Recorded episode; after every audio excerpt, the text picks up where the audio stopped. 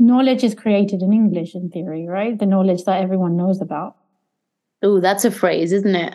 Knowledge is only created in English. Oh, well, legitimate knowledge for sure. Mm. Right? But just saying knowledge is created in English is very um actually probably not very politically correct, but legitimate. What what the world sees as legitimate knowledge most, right? Yeah. Yeah. And I think that's something that's worth fighting against, right? Yeah. And and I think it's it on the one hand, um just um, well, first of all, I would say it's wrong, right? I think there's lots of knowledge produced elsewhere. Um, but but it's pre- like the, there's one very simple reason is that more people speak English, and that's because of colonization and and so on. Um, and then how successful the Americans have been about exporting their own mm-hmm. culture, right? So that that kind of came after the colonization, and that so that helped. But then it's also a question of yeah, that actual the power that these ang- that anglophone countries have been able to acquire in order to see themselves as the most legitimate producers of knowledge. Yeah, yeah, yeah, yeah. There's there, yeah, there's definitely a language thing that it, and there's also yeah, I like a more of a political. The great economist John Maynard Keynes once wrote of the foolish things a man thinking alone can come temporarily to believe. Fortunately, I did not have to think alone. And neither do we. Welcome to Ceteris Never Paribus, the History of Economic Thought podcast, where all other things are never equal. Thank you so much, Cecilia, for agreeing to come onto um, the podcast. Um, the first thing I'm going to ask you to do is just to present yourself. Good. So actually, it's really good to be here. Thank you, Maria, for inviting me. Uh, so I'm Cecilia Lanata Briones. I'm an assistant professor in the Department of Economics at the University of Warwick. And um, my research interests sort of kind of relate to the history of statistics in terms of economic statistics mainly. It's production and use. And when we're talking about that is, you know, I have mainly focused on Latin America but well, you know, yeah, trying to branch out to other parts of the world as well.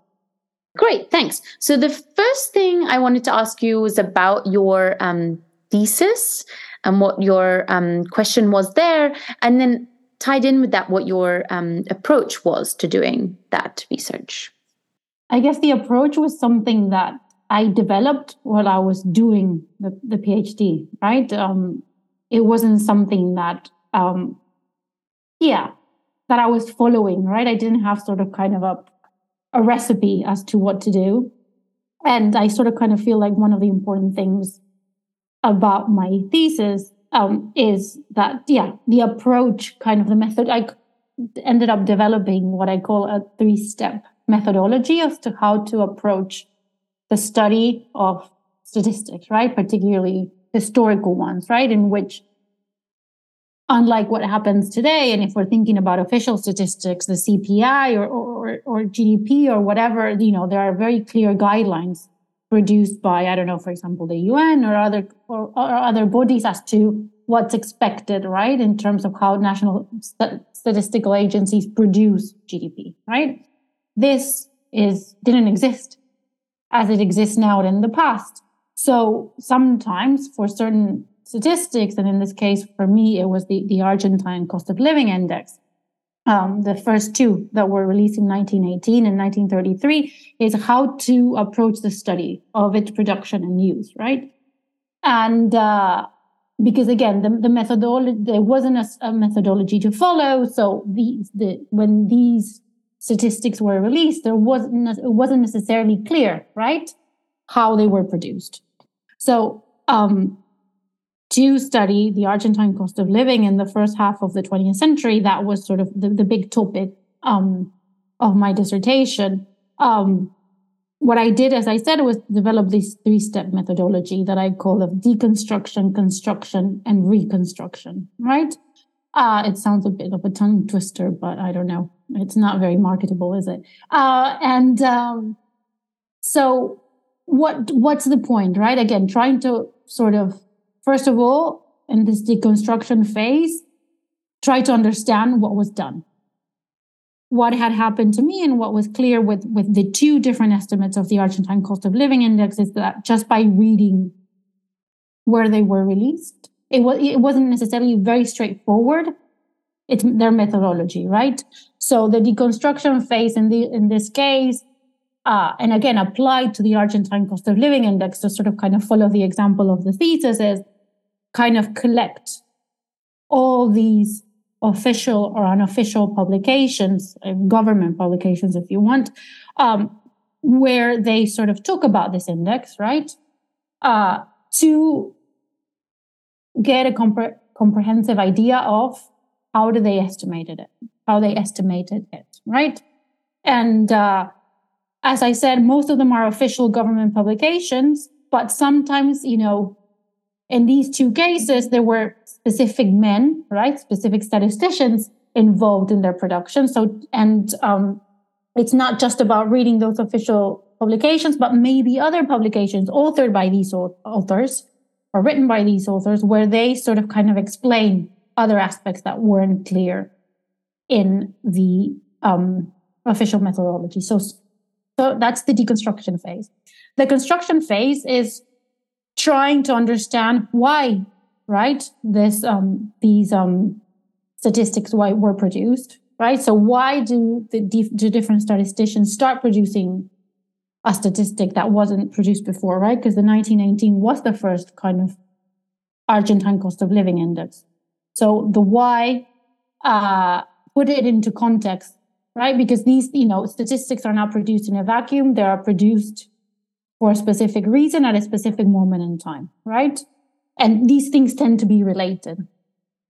So try and also try to understand sort of the objectives of these specific men that were behind the numbers uh, and the uses of the statistic. And once we have the methodology, sometimes you know if we look at if we look at it um, in terms of what was the aim, and I'll, and I'll get into sort of, for example, a bit of detail, right? Um, in case of the first estimate, right? It you know it's it's about the working class, right? It tries to, reflect the pattern of the working class of the city of Buenos Aires in the 1920s, and end of the 1910s, 1920s. And you would expect, right, that you have a pseudo basket of consumption, and you would expect that um, the prices at which you weight that basket are um, retail prices. But if you look at the methodology, the author or the statistician wasn't using retail prices, he was using wholesale prices to weight that basket, right? It's sort of kind of trying to identify. Uh, so, you know, in a way, then it's not really a cost of living index of the working class, right? Because the working class wouldn't pay wholesale prices. So it's sort of once you understand the methodology and you understand the purpose of the indicator and all those things, is trying to see if that indicator fits within its purpose, right? If the methodology fits. And uh, what happened to me, l- looking at this, right, at, at, both the 1918 and the 1933 estimates, is that I found kind of, if you want, contradictions or problems between the aims, the original aims of the statisticians and what they actually did, right? So, one example is this from the 1918 and it's uh, index. And it's not because they weren't any retail prices, right, being produced by the National Statistical System. They were, but uh, they weren't used. For example, what also happened in 1933, they had done a survey and much more comprehensive um, household budget survey. Um, again, it was meant to be a working class budget. The idea was um, yeah, the, for some reason, the, the, the author of that time, the statistician of that time, wanted a representative family, and he claimed that the representative family was a family formed by the father, the mother, and three kids under the age of 14. And if you look at the census data of the city of Buenos Aires around that time, that's not the representative family, right? The representative family was one of, you know, mother, father, and two kids right so you know it's sort of kind of trying to it's not a criticism it's just trying to really kind of put that put that estimate in context right so finding out its problems or if you want the contradictions between aims and and what's done that's the construction phase and the reconstruction phase um, is basically trying to adjust, come up with a new estimate, trying to adjust for those problems, right? That's one part of the reconstruction phase. So one of the things that I do is come up with a new in you know a new cost of living index with retail prices or a new cost of living index with you know with the basket of a family of four individuals rather than five individuals. Things like that and see what happens right in terms of the, if you want the long term index. That's the first part of the reconstruction phase and i'm about to finish with this. And the second part of the reconstruction phase is putting the estimate in context right because obviously Argentina wasn't the only country producing cost of living indices in the 1910s, the 1920s, and 1930s. There were others, the US, uh, Britain, France, Germany, just to name a few. So, but it's sort of trying to understand what makes the Argentine, if if anything at all, right, or the statistic that you're looking at, different than the rest, right? Again, thinking that there weren't any big standardized rules as to how to do these things. Um, so yeah, I guess that's that's sort of kind of what I did in, in a nutshell, tied within when this idea of the three-step methodology. Yeah, so the, just to clarify on the reconstruction, the first part there where you're trying to reconstruct the numbers based on the criticism that you find in the second step. So you're trying to reconstruct it according to the statistician's aims or the the yeah. Okay. Yes. but not the, according to what you think is better. No, no. So I'm trying to sort of no, of course not, because that would be sort of kind of anachronistic, right? Because we, we are thinking about the 1910s and the 1920s and the 1930s with what, what the idea of today of what a cost of living index or what a CPI. Obviously, they're not exactly the same thing, but let's assume, for the argument's sake, that in this case they are. It would be completely anachronistic, right? To just think about that with today's kind of you know point of view. So it's trying to, yeah, to come up with a number that's more, I don't trying to, you know, sort of kind of more in line with what the statistician wanted, right? And and so because so that that applies to the first example you had. The second example was about this family and the the what the statistician thought the family yeah the, the average family looked like yeah. Yeah. And that's because he just didn't look at the census or? That's that's a very good question. I don't know because unfortunately i can't ask him right? Um, that's the thing about doing history. Sometimes we know it's it's speculation right about reasons as to why people do stuff and we make these guesses right with with you know with archive information and and sources that we find. And um, yeah so i don't know why he said it was a family of three um, but I did, yeah. So, but so my only way was to look at other evidence that you would expect he was aware of because he was, you know, a really important statistician at the time. But, you know, I guess that without too much speculation in this case, this is sort of kind of where the idea of the politics of numbers comes into play, right? Because, you know, certain decisions are made sometimes on the basis of, and I'm not, I'm not trying to say this is the case for the Argentine cost of living index, but for political reasons, right? And higher or lower estimates of GDP or, or cost of living, right, tend to reflect and be much more um, useful, right? So I do do some speculation along those lines, right? Sort of kind of try to compare that estimate, the official estimate, with with what I come up with with a family of four. And yeah, obviously there's a gap, right? And there's slightly higher inflation. It's not, yeah, or higher price movement, right? But you know, we can't really fully say there was a political motive, right? But one can speculate to us there could have been. Hmm. Yeah, it's, it's just interesting not to dwell on this example too long, but like, is it that he just around him saw more families with three children? Uh, or was it that he thought that that should be the number of children that each family should have?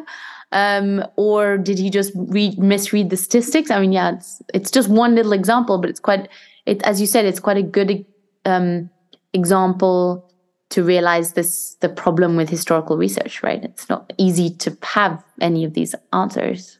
And I guess that it's not just that. I think that it's obviously one big, you know, one one issue with historical research, but it's also, I think, what it also depicts is how numbers are not objective, right? So in that sense, you know, we historically thought that you know price changes in Argentina were of X magnitude at some point in time, but if we change right? The the the basket, uh, you know, the, the consumption basket. If we change the prices, uh, that can change the narrative, right? As well around what we, you know, what historical processes, right? And and and that numbers are not objective, right? There are there are individuals that make decisions as to how that number should look like. Yes, absolutely. So, my next question is How did you um, end up focusing on this, the Argentinian cost of living index, and why do you think this is an important contribution to the literature? I guess I'll start with the second bit. Um, it seems, um, yeah, much more straightforward answer. Um, I guess that you know I hadn't seen until I hadn't seen people that looked at statistics with this sort of level of detail, right? There's a lot of literature that, um, you know, within sociology of quantification or, or, or however you want to call the study, you know, that the study of, um, of, you know, production and use of statistics, uh, that try to put statistics in context, that try to understand, you know, why censuses were taken in a particular way, you know, how sampling came about, how do we measure unemployment, et cetera, et cetera, et cetera. But I, you know, to the best of my knowledge, up until that time, I had never seen anyone that actually sat down to really look into detail a cost of living index. Right? So I guess that that's sort of the, the, the big contribution, apart from this, if you want, m- not really prescriptive by a methodology, right, as to how to think about researching these statistics. Uh, now, why Argentina? Um, I guess that, you know, apart from the fact that that's where I'm from, um, Argentina, it's a country that's had, you know, price problems, inflation problems forever. And I grew up um, let's not talk about today, but you know, I grew up in the sort of kind of, you know, hyperinflation and, and, and moments like that. And then, you know, moments of when there weren't, you know, price increases or there was a bit of deflation. So, you know, prices are something that have always been in the back of my head in, tr- in terms of trying to understand not just, you know, why inflation happened, which is not one of the things that I do in my thesis at all, but sort of kind of, you know, things around measuring prices right? So that's sort of kind of always been my thing. And also thinking about how inflation in particular doesn't um, affect everyone in the same way, right? Obviously, my I, that's not what I wanted to do to begin with. Uh, so this, what I ended up doing is not what I wanted to do to begin with. I wanted to do sort of kind of historical price indices for like different social classes and the like, right? Or, you know, income quintiles or blah, blah, blah. That was the initial aim, Be- thinking about how inflation affects people in different ways. And obviously, you know, the sources don't allow me to do that. Um, but I found other things, right? And, and thinking about the production and use of statistics. Uh, so, can you tell us about the um, the book that you recently published? That's also close to this area. I guess that um, I didn't write a book myself. I co-edited a volume with with two colleagues, with Andres Estefane from Chile and Claudia Daniel from Argentina. Um, that's called the Sociopolitical Histories of Latin American Statistics. Uh, came out last year, I think it was.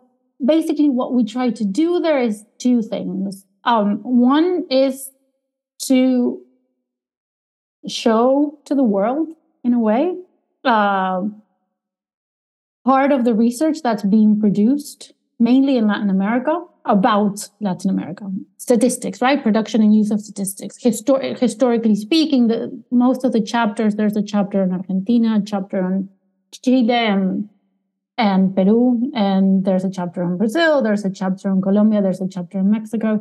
Um, try so these different yeah and, and focusing on 19 early 20th century right history of statistics mainly in, in, in these countries um, and again um, everyone that wrote uh, a chapter for that volume tends to write in their own native language right? And uh, about their most of them about their own countries. Um, so one of the big reasons why we wanted to do this book um, was to sort of yeah disseminate part of the knowledge and part of the of the research as well as yeah well the knowledge that's the knowledge right? And that's has been made in, in, in, Latin America historically because it's it's not just about you know the research of these individuals, but about what had happened in Latin America in terms of the production of statistics, censuses, and and, and diff, uh, you know maps and other different things. That's one of the aims of the book. I guess the other aim of the book is sort of this is the, the bibliographical essay that Andres, Claudia, and I wrote, which is the last chapter of the book, is sort of kind of an overview, right? So it's not just actual chapters on on research from from from that's you know happened for the book, but also sort of kind of do a bibliographical essay showing the state of the art, right? This is all the research that has been produced. And I guess that one of the also big contributions of that book is that the end of that of that bibliographical essay chapter has a list, right? The, to the best of our knowledge, everything that has been written up to more or less when the book was produced, right, on Latin American statistics. Because I guess I, one of the other things that I find important is a lot of stuff happened in Latin America in the 19th, 20th century in terms of contribution towards the production of statistics more broadly. And uh, it needs to be known outside Latin America, right? For it to sort of be considered knowledge, I think. And um, that's one of the things that, you know, we wanted to do with the book too.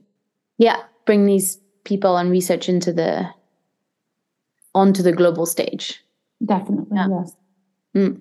Yeah, and so that is one of the aims of our, our a, a newer project that we're working on. Well, hopefully, we'll start working on more seriously um, next year, you and I, which I'm very excited about.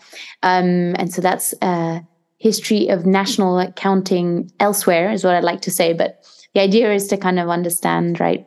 Take a few case studies from what we call the global south today and look at their history of national accounting. And so that's not quite cost of living, but of course, it's very much up your alley. Um, um, m- very much up your alley, um, Cecilia, when it comes to statistics, right? Um, so there's this example that you've found for now, at least in the late 19th century, of somebody producing national accounts um, in Argentina. Could you tell us a little bit about that? Yeah, so this is very much early stages, right? As, as you well know, Maria, because we literally just, you know, we're just starting to work on it. Um, so so yeah, you know, after finishing my PhD, I sort of kind of got bored of the cost of living and of prices, and uh, started thinking about you know another really really important economic statistic, right? Which is GDP, or you know, or some kind of measurement of income uh, of a country. And yeah, so I, as you do when you do research, you start with what you think is, oh, this is the first thing that actually happened. And then you realize that that might not be the first thing, the first estimate. Uh, so, so yes, so um, that's why you named it the end, the one of the end of the 19th century. So Francisco Latzina was, um, if you want, like sort of a pseudo national statistician in Argentina in the 1880s, 1890s, 1910s, um, and he did a first kind of estimate of it's not quite income, but it's he calls it wealth, right? It's fortuna uh, in Spanish. And yeah, he tries to kind of measure. I'm not, you know, I think we're obviously we're not quite there yet in terms of the analysis, but what seems to be to me at least, and that's my hunch, and it's a huge hypothesis at this stage, uh, sort of kind of some kind of measurement of Argentina's potential uh, in terms of, yeah, potential in terms of wealth, if you want, rather than income. Um, Argentina at that time was, you know, a massive producer exporter of commodities, wheat and, and, and beef, um, and was also very much trying to attract immigrants, right? Mainly European immigrants and capital to sort of kind of develop, right, this um, export led model as commodity export led model.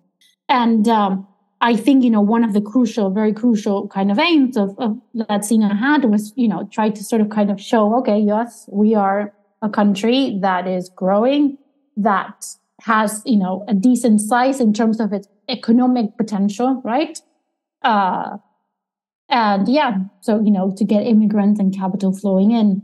Um, yeah, and that's what, you know, that's one of the things that we want to do, you and I, from what we discussed, sort of kind of think, you know, what is being done, for example, in Argentina, in other parts of the world like India, sort of kind of more or less at the same time, right? And and why is Latzina doing this? Why someone else in India is doing that as well, and sort of see how they also fit into sort of the international arena and who do they establish a dialogue with, right?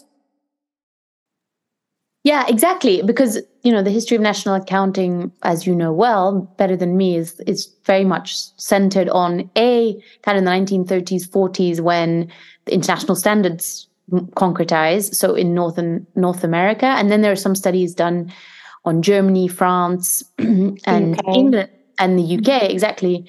Um, and I guess the only really case that goes back in history is Tooze in Germany. But really, so there's the kind of that focus on later in history than this late 19th century, and just in the what we call the global north today, right?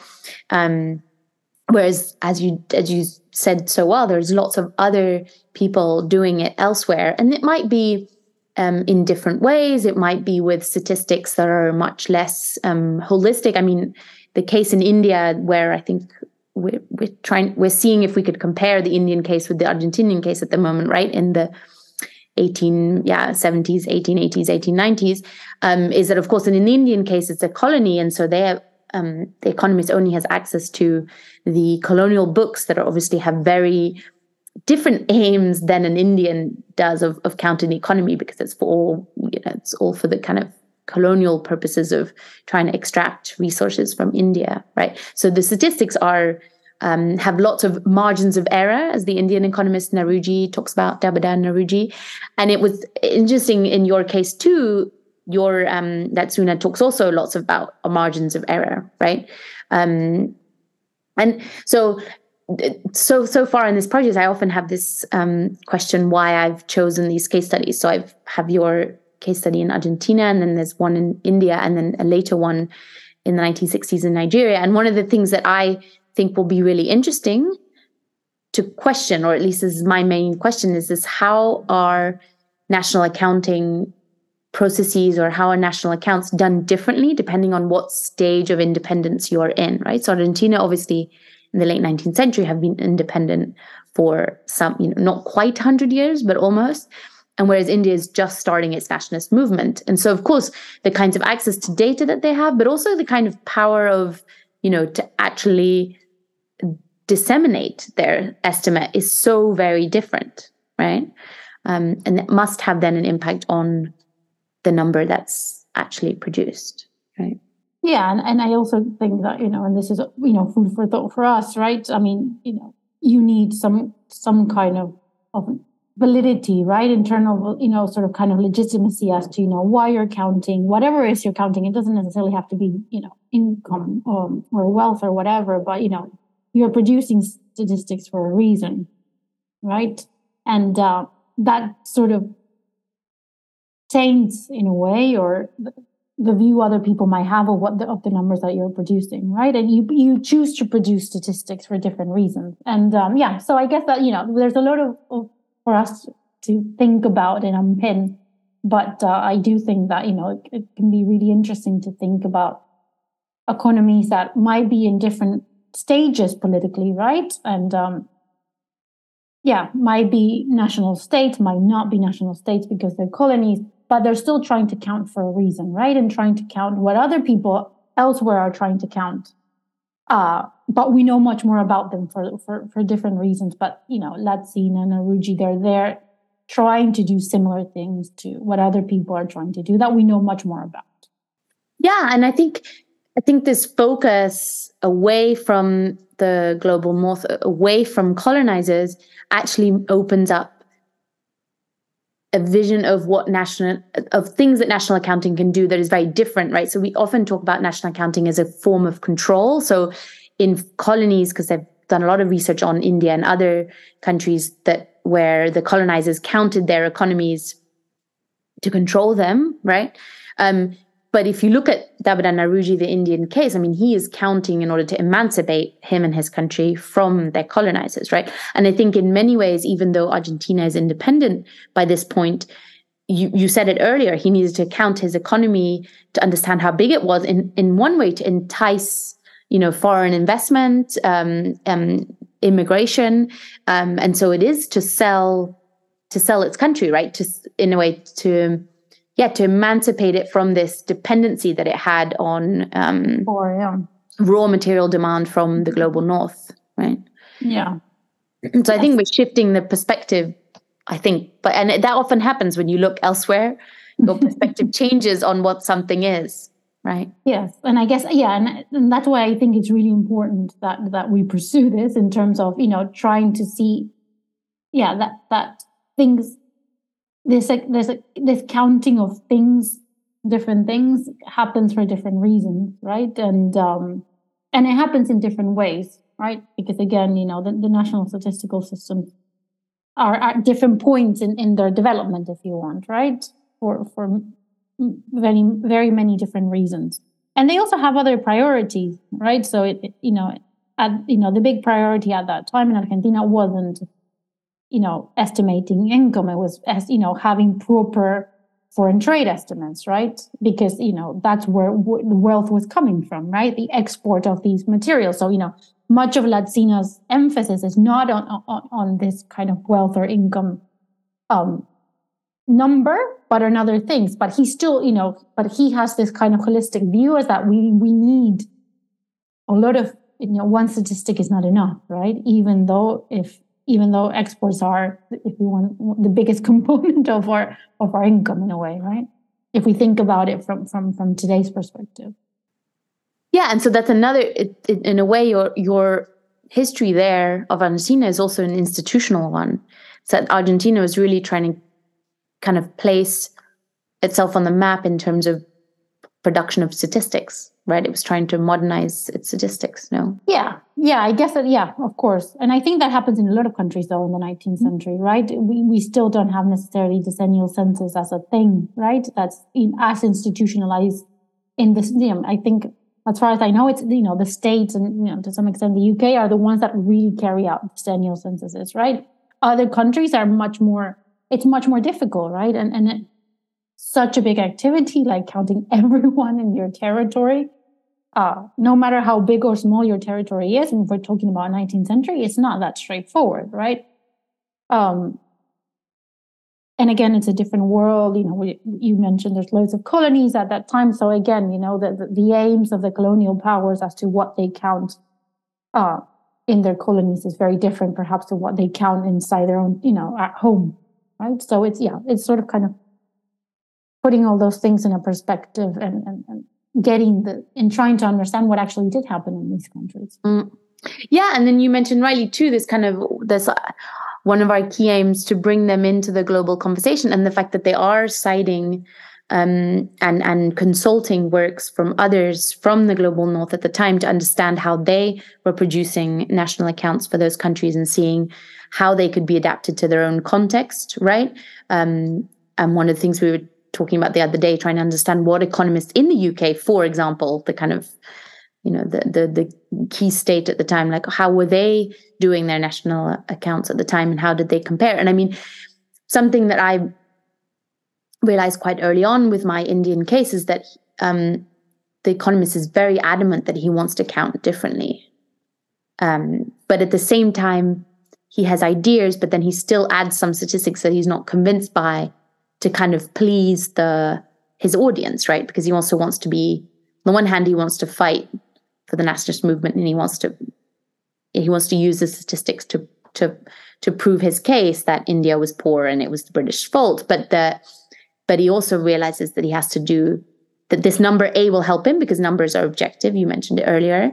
Um, so they're helpful and it's, and then he could also compare it to the UK national income and others.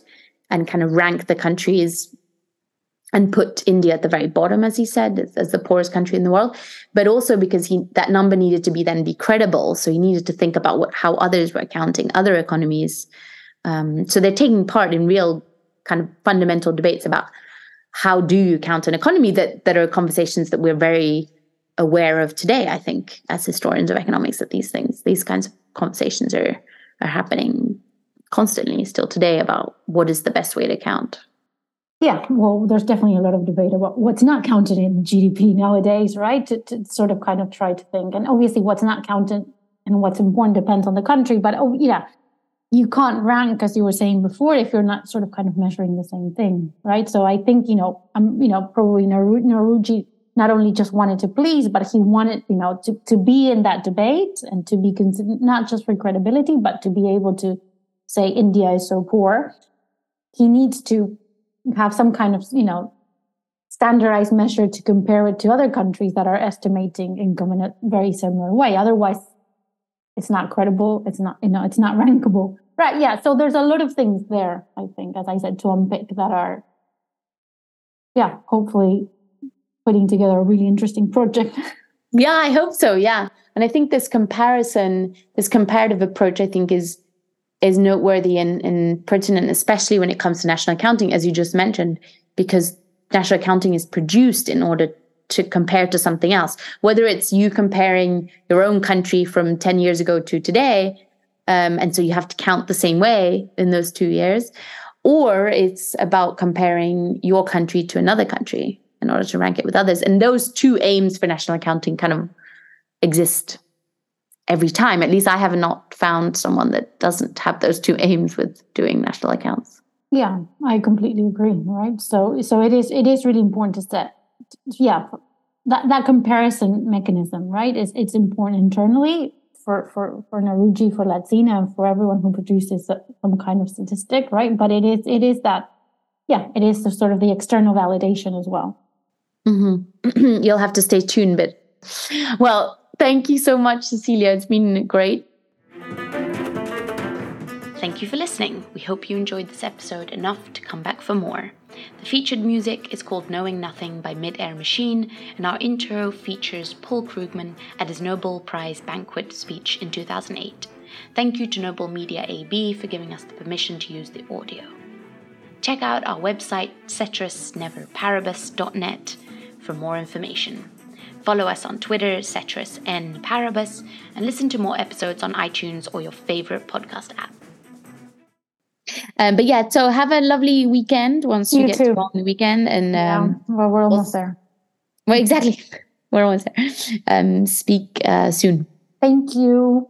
Bye. Bye.